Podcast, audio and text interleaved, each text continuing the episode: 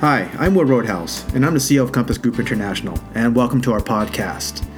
So, other than talking about what we do here at Compass, whether it's real estate development, consultation on the asset management side, traveling, talking about expat lifestyles, I really want to talk about which is my favorite subject. It's something I've always been passionate about since I was 15 years old, which is health and fitness. And for those who don't know me, if you haven't uh, followed my some of my social media sites, I'm on Instagram, I'm on LinkedIn, I'm on Facebook. I'm in my mid 40s and I am definitely above average when it comes down to health and fitness. And I've been working out since the age of 15. So this podcast is going to be dedicated for the working professional. For that professional that works to that you know, long hours, you know, working behind that cubicle, that long commute to work, or that entrepreneur that works 50, 60, 70, 80 hours a week. What I'm going to discuss is over the many decades of exercising is how I'm able to stay in shape while still running a business and still traveling, you know, 2 to 300,000 miles a year. And it's taken time to really perfect it. And I really feel now after 30 plus years of working out, I really feel that I have the knowledge that I can share with everyone else. And this is not just for the working professional, it's for really anyone that's getting to the age that maybe one day in high school or in college you were in great shape and all of a sudden you got married, uh, you had kids, you had a you have a great job or you started a new business and suddenly you started getting fat. And that's always the big worry that we all have every single reunion that I go to, it just seems like everyone's getting bigger, fatter, and they look older. And there are ways to combat that.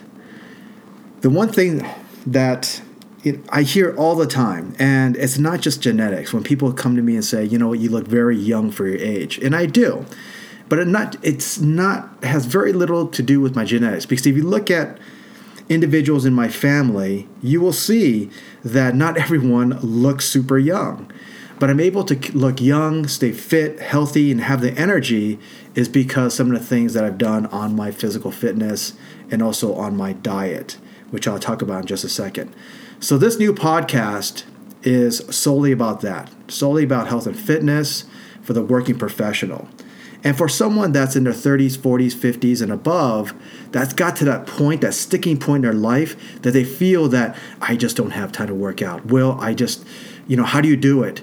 I get calls, emails, messages from my friends all the time when I'm posting a new picture at the gym, and, they, and they're like, How do you do it? How do you stay fit? Because I don't have the time.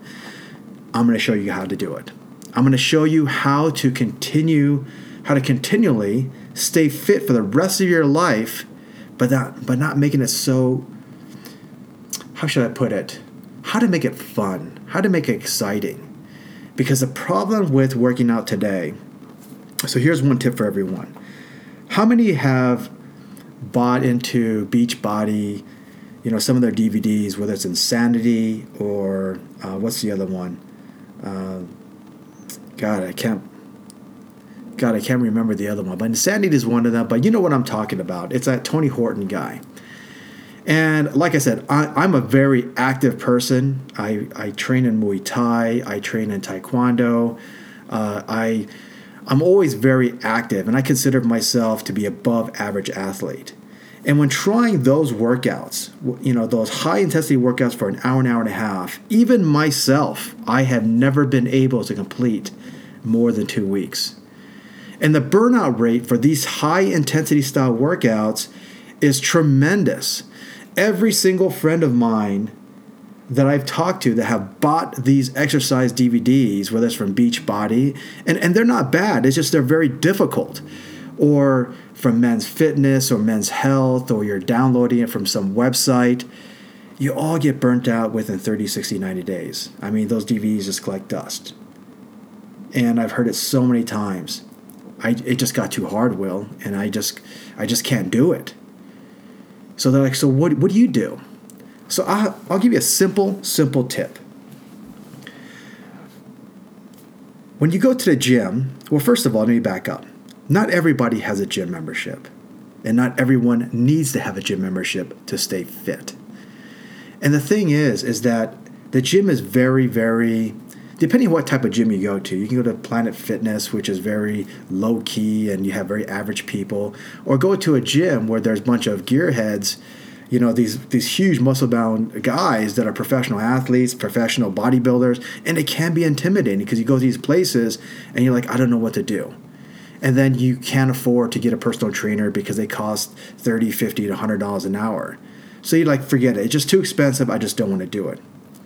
So let me tell you a secret I always tell people the reason why I don't get burnt out is because when I go to the gym, whether I'm going to a gym or I'm, or I'm working out at a hotel gym, wherever it may be,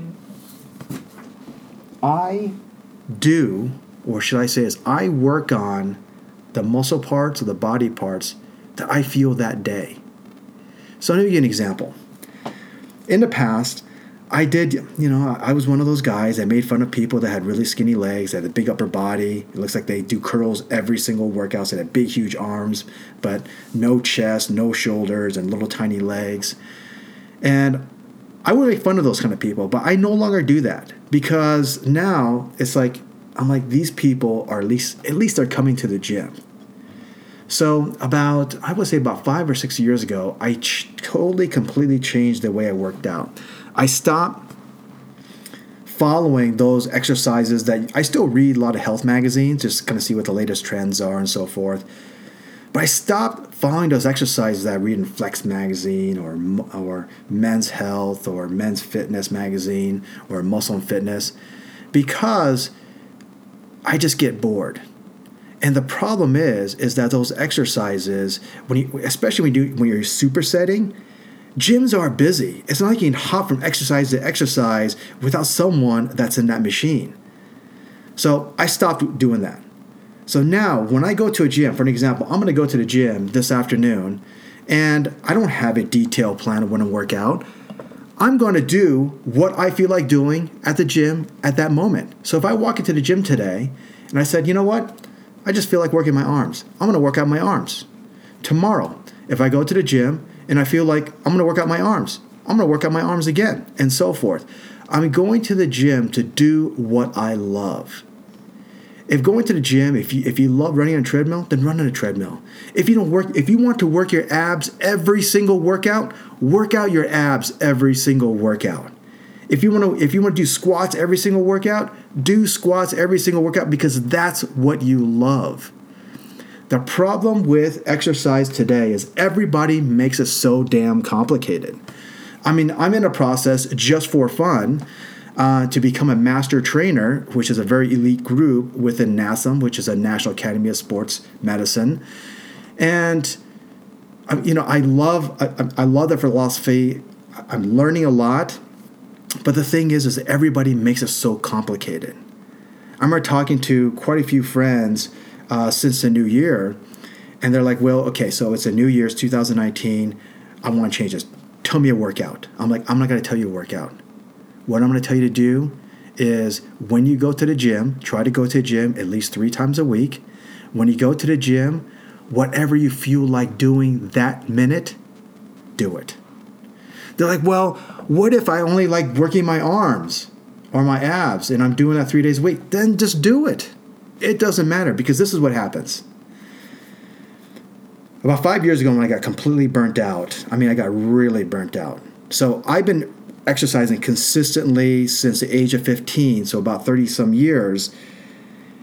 But there have been instances where I have been burnt out and I've taken one month off, two months off, three months off. I've actually, yeah, I've actually taken, I think at the most, I've taken actually five months off, almost a half a year, because I got completely burnt out and I was just and I just had a bunch of injuries from my knees to my shoulders and so forth, and my lower back from working too much weight.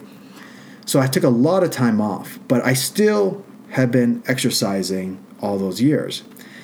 And five years ago, when I got completely burnt out and I started setting foot in a gym, I'm like, you know what?